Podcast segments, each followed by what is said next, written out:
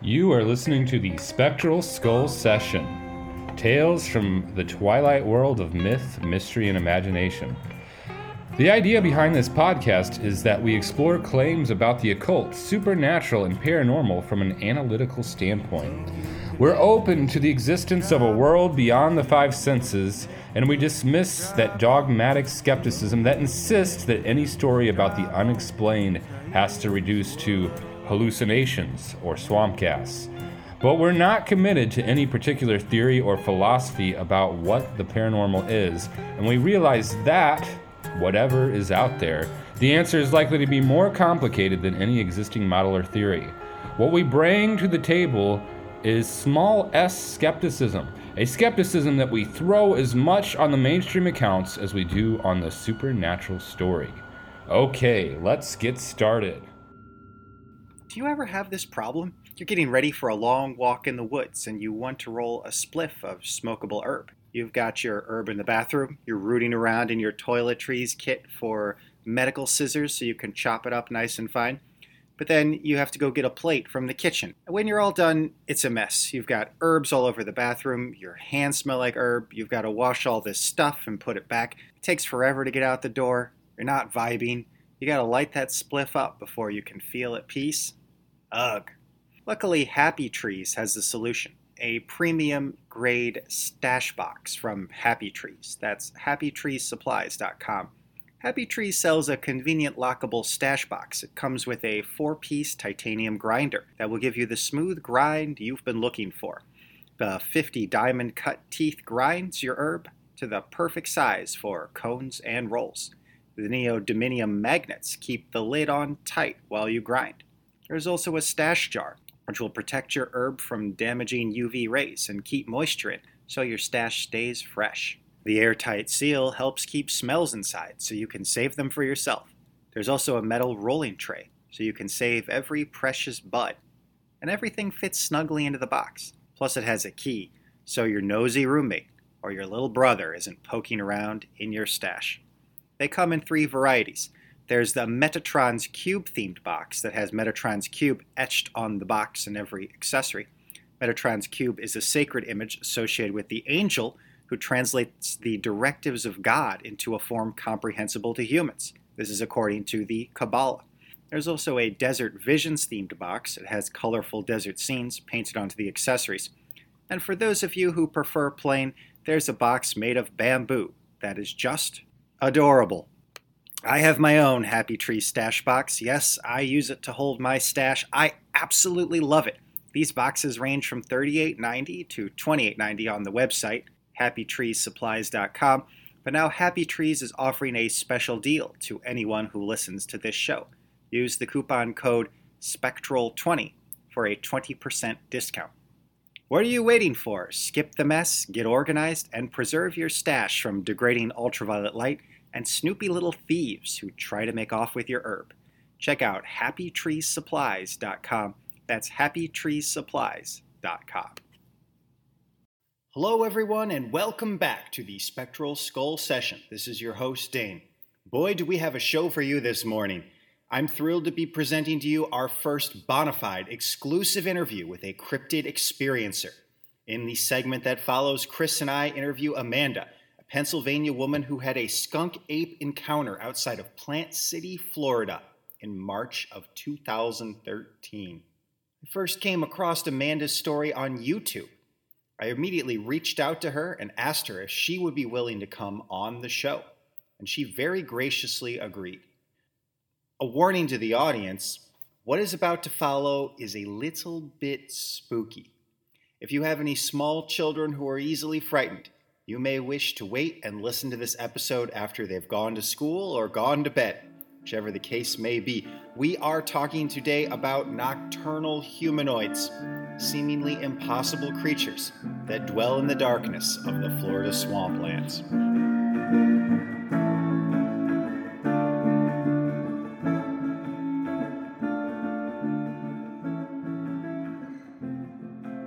Okay, Amanda, um, I was really impressed by the story that I saw you post on YouTube. and um, I was just wondering if we could start at the beginning. Could we could we ask a little bit about you? Sure. So, what brought you down to Florida, where you encountered this uh, skunk ape? Could you give us a little background about how you got into that situation?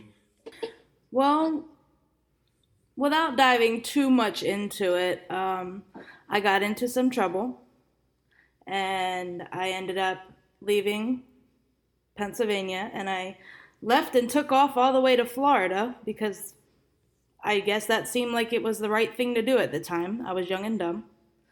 And uh, my ex girlfriend came with me. At that point, we were together for probably about five years. And when we got down there, we kind of made friends with a few of the guys the very first night. And they gave us a tent, and we pitched a tent in the woods, man, and we we roughed it. Um, without getting too much into the negative details of it. All right, interesting. And whereabouts in Florida were you uh, roughing it and camping? Plant City, Florida, right off Route 39, actually. Uh, the first stop, we were the when we first got there, we ended up behind a laundromat right there on Route 39, and we stayed back there for a good two months.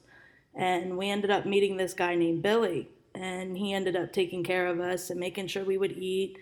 Um, we would go down there every day. They had dinner from the homeless at the park, and we would go down and they'd make sure that we would eat down there. Um, people down there are a lot nicer than they are up here in Pennsylvania. They're a lot more hospitable. uh, so, although the police weren't very homeless friendly, the the locals very were homeless friendly, and I appreciate each and every person that I met down there.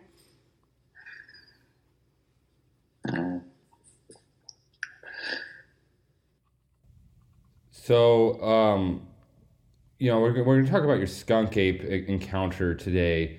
And uh, is that the preferred term? I know people have different terms. They like to use swamp ape, skunk ape, cabbage man. Uh, is that your preferred nomenclature for the the skunk ape, or do you prefer some other term? I like to use swamp ape. Um, swamp ape. Okay, yeah. cool. That's totally what works. I that's what I know them by. But I up here uh, hear a lot of people call them uh, skunk apes because of their yeah. smell. Yeah. Mm-hmm. And and so, did you encounter this cryptid during your time uh, camping out, uh, as or in Florida, or was it at some other juncture in your time in Florida?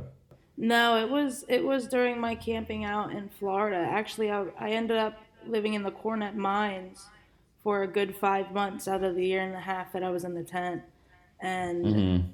the Coronet Mines it is a good three and a half to four miles outside of Plant City. Like it's it's roughing it wilderness out there. um, mm-hmm. Yeah. When we were out there, we did encounter coyotes. I saw gators out there. Um, there was one that liked to frequent our campsite a lot because of my dog. Um, he was huge. He was a good six foot. He was a big boy. Uh, oh wow.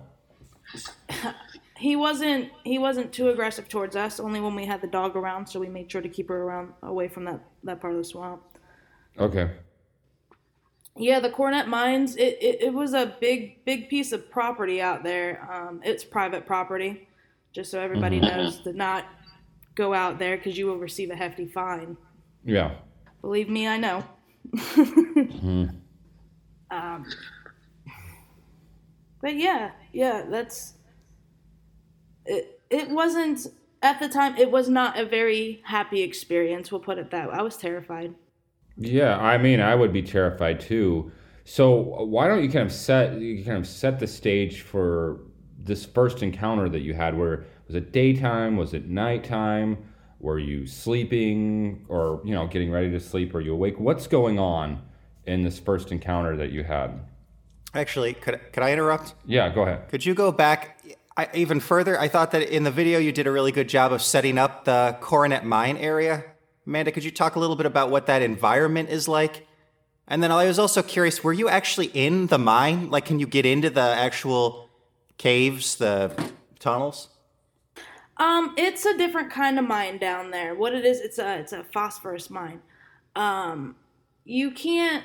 I was not able to access the mines, but what it was, and what it looks like, is this giant sand pit, and it's just this blackness in the middle of it. Um, I think I do have a picture that comes up on the video uh, of an actual. I circled where the mine was. It's over by the industry part of it, but um, with the Coronet Mines, it, it was just a really big open space with a lot of swamp patches in it. And what I mean by swamp patches is it was plains, all of it was very flat. There was some sand dunes, there was quicksand. Um, it was huge. It it was it took me a good day to walk from one side to the other of it. Um, and that's that's walking long ways. That's not walking the width of it. That's walking the length of it. Um, like I said, we we definitely know that there was the the Florida cougar down there. We heard it. Um, there was hogs down there. If you can see from the sky, there is big dirt patches where the hogs like to root around. Um, you can see from the sky images too. You can see the patchiness of the swamps around the parts, uh, around the the the the grassy parts of it. There were snakes down there. Um, there was cows down there. The owner of the property had had a lot of cows. My dog liked to chase the cows, so it was huge. and I feel like that word doesn't even give it justice. It sounds like a vast. It sounds like a vast, sort of treacherous area, and it, humans sort of carved it out so it's not a natural place, it's sort of an abandoned place. Yes, exactly. Exactly. Um, when you walk in, you do actually see, uh, I would say, the foundation of some structures that used to be there that are aren't there anymore. Like it's very vast. And you really do have to watch where you step out there. You could be stepping in a hole, you could be stepping in quicksand. The quicksand is not always over where the sand pits are, so it's very, you really have to watch where you're going. Do you get the sense that it's a place that's frequented by people, or is it pretty much totally desolate? Is that why you picked it out for the desolation? Yes, yes. I wanted, um, actually, when I was living in town at the time in the tent in the woods uh, behind the laundromat, I came upon some not so friendly homeless people, and I just wanted to get away as far as possible. So Billy ended up taking me and my ex all the way out to the Coronet Mines, and I trusted this man. He was a very, very good man and mm-hmm. we all kind of built our camp uh, camp out there. We actually called it our hobo mansion because it was our tents, but we also had these big poles, and we had um, we had what was that mosquito mesh going around mosquito net, so the mosquitoes mm-hmm. wouldn't come in from the swamps. So we actually had a really cool thing going on out there. But yes, we we picked it to get away from everybody. And was it just you three who were there the night of the encounter? Yes, actually, it was my dog too, but yes, us three. Very good. Yeah, the dog's a four. That's great, Chris. Did you? What was your question again, Chris? So yeah, I uh, really wanted to, you know, get into this encounter uh, in terms of like kind of setup. When is it occurring? Um, morning, night. What's going through your mind? What are you seeing and experiencing in, in as much detail as possible? Uh, to be quite frank, I was trying not not to piss myself. Um, I bet. I bet. It it was. I never want to experience something like that again. I mean, it was, it was. I I. I don't even know how to explain it. The feeling of it sometimes, because. Mm-hmm. To be looking at something that you have been told all your life does not exist I mean, staring it right in the eye, and it, it looked right at me. Um, yeah. I, I felt like I was very insignificant. Mm-hmm. Um, I felt like at any moment that this thing could come over to me and just be like, "Your life's over. That's it. That's how big this thing was." And yeah. Um, but without getting too much in like after that night I, I got really depressed for a little while mm-hmm. because it, it really did mind freak me very bad Yeah, I could only imagine that it would. Um, you it encountered the impossible in real life, and certainly, I think it would be a anyone would have a natural reaction of being in mortal fear with this unknown gargantuan being just there in front of you. Now, I don't even walk out my front door without looking over my shoulder. I don't want to go out into the woods and hike anymore. I don't want to go hunting anymore. I don't want to go fishing anymore because I know that these things are out there. Yeah. And I believe that that's going too far into their realm. And we need to stay where we belong. I think a healthy respect for nature is always a good thing.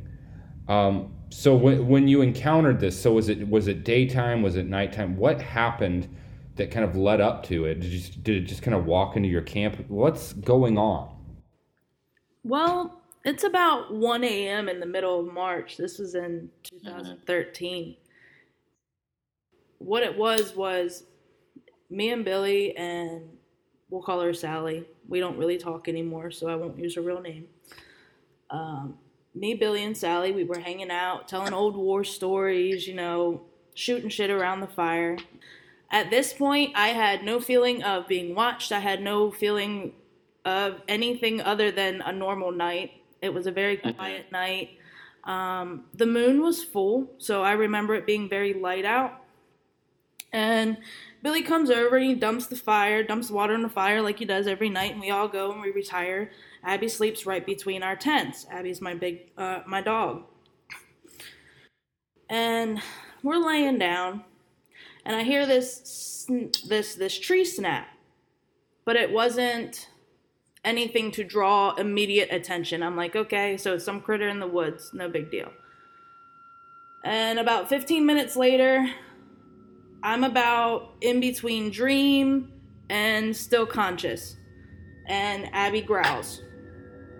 And the first thing I shot up, I immediately tuned into that growl and I realized there's something big in them woods. My dog, she won't growl unless there is immediate danger. Um, right as I'm cueing into her, Billy speaks up and he says, Hey. And I said, Yeah. And he's like, Did you hear that? And I said, No. And I go to start to unzip the tent and he said, Wait. And I'm like, Okay. And the next thing I hear is through the woods. And it's like sounding like something's big is going through the limbs. Mm-hmm. And then we hear the water, something walking through the water. And he's like, I have my revolver. Immediately I thought it was a it was a cougar. I thought it was something like that. Mm, yeah. I started to sweat. I, I didn't know what to do. All I had was pepper spray and and a freaking flashlight. And I yeah. knew if it was a cougar or anything like that, my dog does not stand a chance. Not at all. So I'm fearing for that. I'm fearing for Sally throughout this whole entire thing, I think I just panicked the whole entire time.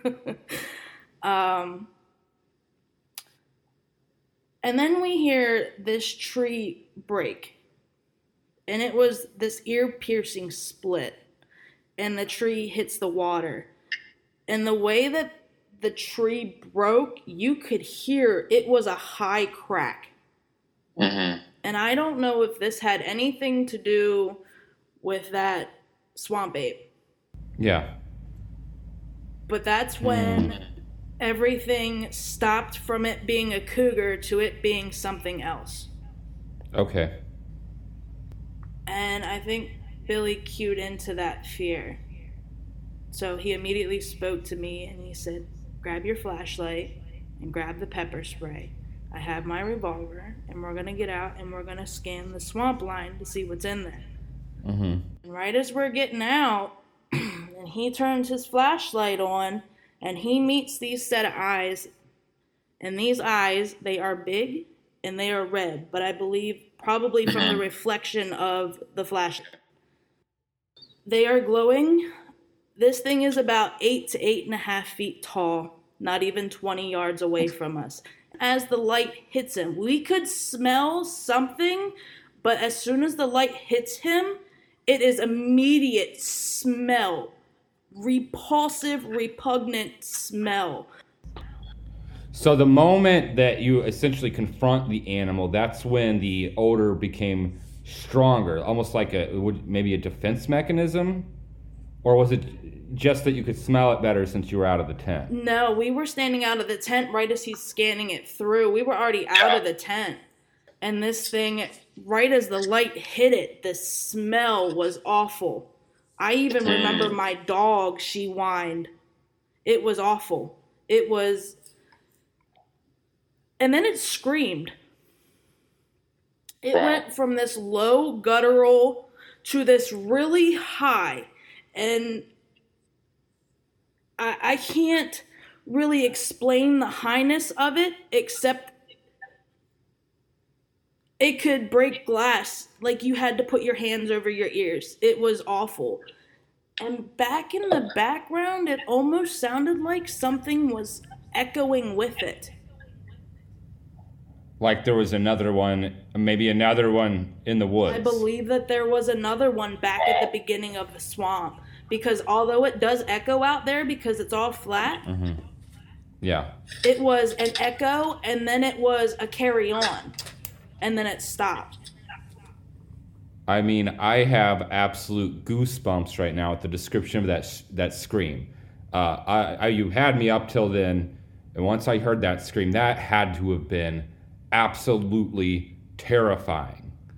Um, and it it didn't sound like a person though. It was like beyond what a, a person's range would be in terms of the uh, yeah. When it was okay. high, there was absolutely no way that that could have mm-hmm. been a person. Not even the best opera singer could have hit that. Oh, scary stuff. Did it sound like any kind of animal you've ever heard? No, absolutely not. Hmm. Absolutely not. Um, uh, I don't understand why people call them apes. Mm-hmm. Because it, it didn't even sound like an ape. It uh, when it hooped, when it or whoop or whatever, because in the return when it was when it screamed and the other one chittered, it did do this really low to really high whoop, and that was the only part that ever made me feel that it had anything to do with an ape. That was it. Mm. But that was not a human or animal scream I have ever heard in my life. And I don't want to hear that scream ever again. Oh, I bet. Mm-hmm. Yeah, I, I don't think I'd ever want to hear that scream in my life. Um, could you describe physically, could you describe the creature to us a little bit more? At first glance, it looked like it was wearing a ghillie suit. Mm-hmm. mm-hmm. But it wasn't. Absolutely was not wearing a ghillie suit. It did not have fur, like thick fur. It had shag hair almost. Mm-hmm. Kind of like a shagger surfer weave going on, but not really. Mm-hmm. its hair maybe came its chest was shorter, and its hair up underneath its arms probably came one to two inches. It wasn't very long. Mm-hmm. The hair on its head was long. Okay. Um, it had a very distinguished brow and very deep sunken eyes. Um, I couldn't see its ears, but it had long hair and it was the dark brown or dark red, and it brushed the top of its shoulders, and it had a cone head, but not a distinguished cone head. I, it was, it, it didn't look like an ape head. Okay, so the top of the head was pointed. You're saying it was pointed like a cone at the top. It, it looked like we were staring at a big hairy man. Mm-hmm. Um, its hands were huge. I'll never forget the hands. Its hands, uh, the skin was gray, almost like it had a green hue. I maybe from camouflage or whatever, maybe from the reflection of the swamp into its face off of the light, I don't know, but it definitely looked like The hands and the face had a pale green hue. Mm. It was mm. very strange. Very, very strange. I just love the level of detail. Yeah. That you're providing in this narrative. Yeah, it's it's this is great. Um, and oh, go ahead, Dane. Amanda, did you get a sense of the shoulder breadth? How wide was it? And did you and did that give you a sense of its musculature? The shoulders were a good three to three and a half feet wide. This thing was huge. The muscles, it I mean, it dwarfed Hulk Hogan. Dwarfed him. This this I mean, its its upper shoulders muscles were huge, but its forearms into its hands were gigantic. Gigantic. I I don't I don't know how to. I mean, the the the the, the fur didn't even come down all the way onto its hands. Hmm.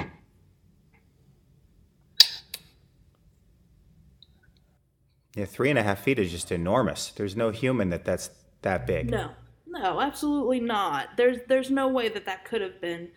I mean, unless this guy has been working out since he was two years old and, and conditioning his body to be like that, there's absolutely no way. Nor. Yeah, I mean, it's it just it would defy belief. It would seem to me, based on your description, that it's more believable that it was non-human than it is, than it is uh, human, right? Because just everything that you're going through is just uh, that that detail that the cone head. I really think that cone head detail is interesting. I don't know what to make of it, uh, you know, other than that's how they look, but that's that's a pretty unique uh, feature. And I'm glad that you were able to see it close enough to pick up on that. Uh, the red eyes, yeah, that's something that is does oftentimes times find their way into these accounts. I think you might be right too. It was probably the reflection of the light off of its eyes. So this thing's screaming at you. What does it just book it? Does it what what's it do then? It does absolutely nothing. We take off. Okay. We take off. As this thing screams, it looks right at me and my I feel like my heart's going to explode. That's how loud it was. I'm putting my ears over my hands and I look at Billy, and Billy looks at me, and all he I pick the dog up and I jerk Sally, and we just take off. We run through the swamps. We didn't even take the normal way around. We ran through that freaking mm-hmm. swamp to get to the gate. We were gone. Mm-hmm. I, I did not stick around for that. Yeah, gators be damned, right? You were just out of there through the through the swamp. Get, I, I can't say I blame you. Yeah. It's the snakes I'm terrified of. Yeah. Well, I think I would have been there with you running through to get away from that thing as quickly as humanly possible. Death by snake or death by yeah. nightmare. I mean, I'll take the snake. Yeah. the known the known quantity any day, right? Yeah. Um, but so I you do, get to the yeah. Go ahead. I do want to add mm-hmm. that I do believe that my fear at the time was heavily exaggerated. Okay. It didn't pose no threat. Mm-hmm. I think we threatened it. Do you think you were in its territory? I think it was passing through somewhere it's been before and could have been considered its territory. Hmm. Because you hadn't had any signs of it prior to that. You didn't have a sense that there was something out, you know, lurking around in the, any of the days prior to seeing it. No, not at all, not at all. But it's for it to have come through at that very point. It had to know where it was going. So I, I do believe that it had to have been there before, and it has frequented that spot before. It the way it was coming through the swamp because there is a special swamp to come through this a special path to come through that particular swamp in order to mostly stay up out of the water. But where he was mm-hmm. standing is he was two feet in front of that path in the water.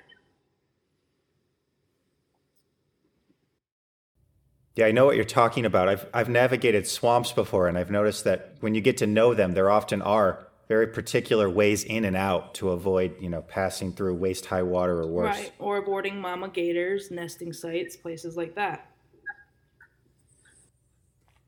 That's very interesting. So he knew where he was. Oh, absolutely. Yeah, it sounds like it. So He, he was very confused. The look on his face as, who are you? What are you doing here? Like, it- it was very expressionable.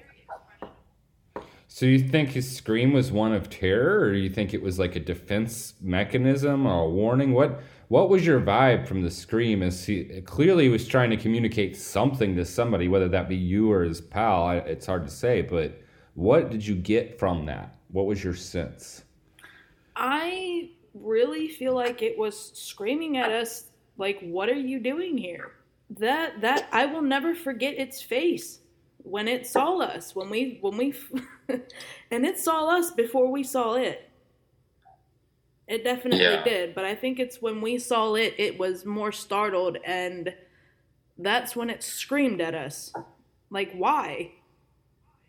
Yeah, so it was basically like saying, you know, WTF and Swamp Ape.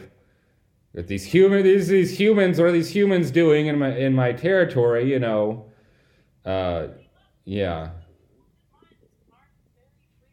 Mm-hmm. And did did Billy? Oh, sorry. Did Billy and Sally uh, also see it, and did they describe it the same way as you did? Oh yeah, they saw it. Sally won't even talk about it. Okay. She won't. Um, uh, the actually the last time we spoke, I tried to talk to her about it, and she refused. Okay. You know, it's not uncommon in these experiences for the people who are all witnessing the same thing to have slightly different accounts of what it was. Did you guys have any disagreements amongst yourselves about what exactly the details were? Not really. Um, she said that she could see the ears. That was the only difference, and I said that I couldn't. But as far, Interesting. yeah, we we as close as it was for us, any of us to have any different features that we noticed, it would be very unlikely. And everyone smelled the smell? Oh, absolutely. It was putrid. The smell Did you- was there the following morning. Hmm. Yeah, that's a ne- another thing I was really curious about is um, did you then ever find any other evidence of it? Did you find tracks? You say the smell? Any fur? No, we did not find any fur. We didn't find any tracks, but we did find tree breaks. Excellent. Was your campsite disturbed in any way? No, no, absolutely not. Um, actually, down the way, there, down the path from our, from our camp, we found a dead gator. Like it was just pulled out and ripped. Oh, like something had eaten it. Well, no, like it was just ripped, ripped apart, not eaten. Oh, it wasn't eaten. Hmm. But and nothing, nothing was taken from the gator. It was just ripped. Yeah, it was just a rip. Legs were ripped off of him. Wow. Maybe he had a tussle with the swamp ape. Uh, that Yeah. that could be a possibility. I mean, I've learned to to accept that anything is possible out there. Yeah. Um, it, it could have been another gator that came up and rolled his legs off. I don't, I don't know. Yeah. Following what we experienced not a day before then. So yeah, I would certainly. There's definitely a strong correlation there, and potentially could have been related to this swamp ape encounter. Well, that's why I didn't So add it to the video. Yeah. Yeah. Um, so since so after that, just things were things just you know back to normal life as usual, or We moved. you okay? Well, you moved, yeah. So you got out, you hightailed it out of there. Yeah, we did. Um, there was a few instances where we never smelled it, we never saw it, but we did hear in that swamp when we moved. We only moved closer to the woods on the far far end of the screen. If you look at the the top of the picture, or if you look at the picture on the video. Yeah. Um, but every now and then we could hear through that that particular swamp what sounds like something walking upright through the swamp. Hmm. Wow. That yeah. Now let me ask you. So, so oftentimes, and Dana and I have talked about this amongst ourselves in, in depth, but oftentimes phenomenons such as this tend to be interconnected. So you'll see, um, kind of historically, there's maybe a Bigfoot, swamp ape, whatever. Cryptid sightings coincide with other people having sightings of UFOs, which coincides with people having sightings of ghosts or other spiritual phenomenon. So it seems like when sometimes, although it's not always, but sometimes when something like this happens to a person, it kicks up other kind of bizarre events. Did you have anything like that occur after this sighting? No. Okay. The only thing that ever happened with anything with that sighting was seeing the skunk ape and hearing it every now and then through the swamp. Okay. Can I ask? Oh. Okay. So you it was a corporeal. It was just it's just an animal we don't know about yet. Is your interpretation? I wouldn't even call it an animal. Mm-hmm. I I would actually call it some maybe a human variant. Okay. Hmm. Interesting. Bigfoot variants, so why can't there be human variants? Mm-hmm. Absolutely. I I've heard the stories of the Sasquatch and and the grass ape and and um, seen the so-called videos and all, and I'm not gonna discount any of those videos because I wasn't there. And more power to the people that stood around long enough to film them. But this guy, he looked more man than he would gorilla. Mm-hmm. I'll put it that way. Wow. And did you have any after effects? You said that you were really scared. You said you're shaken up and that you don't go back into the woods. Now, I was wondering at the time, like an hour later, next day later, did you have anything physical effects, nausea? Oh, oh um, gosh, yes. Oh gosh, yes. Um, I remember getting to the gate, and I don't know if it was because I was so out of shape or or what. I, I puked everywhere. Um, I did end up peeing myself from fear. Just just to put out there how immense, and I'm not one that fears many things. You know, I grew up with a Marine father in a strictly mm-hmm. Catholic house, so you guys put the pieces together. I don't fear much. Hmm. It's good. Yeah, I mean, I think it's an understandable reaction given the situation. I, yeah, I did. I did. Um, I puked yeah. everywhere, and and that happened. I I couldn't think straight for a good two hours. All I could do was stare back in the direction, hoping that thing wasn't coming for us. And it never did. It never made any moves toward us. Do you think if you would have stayed there, things would have gone differently for you?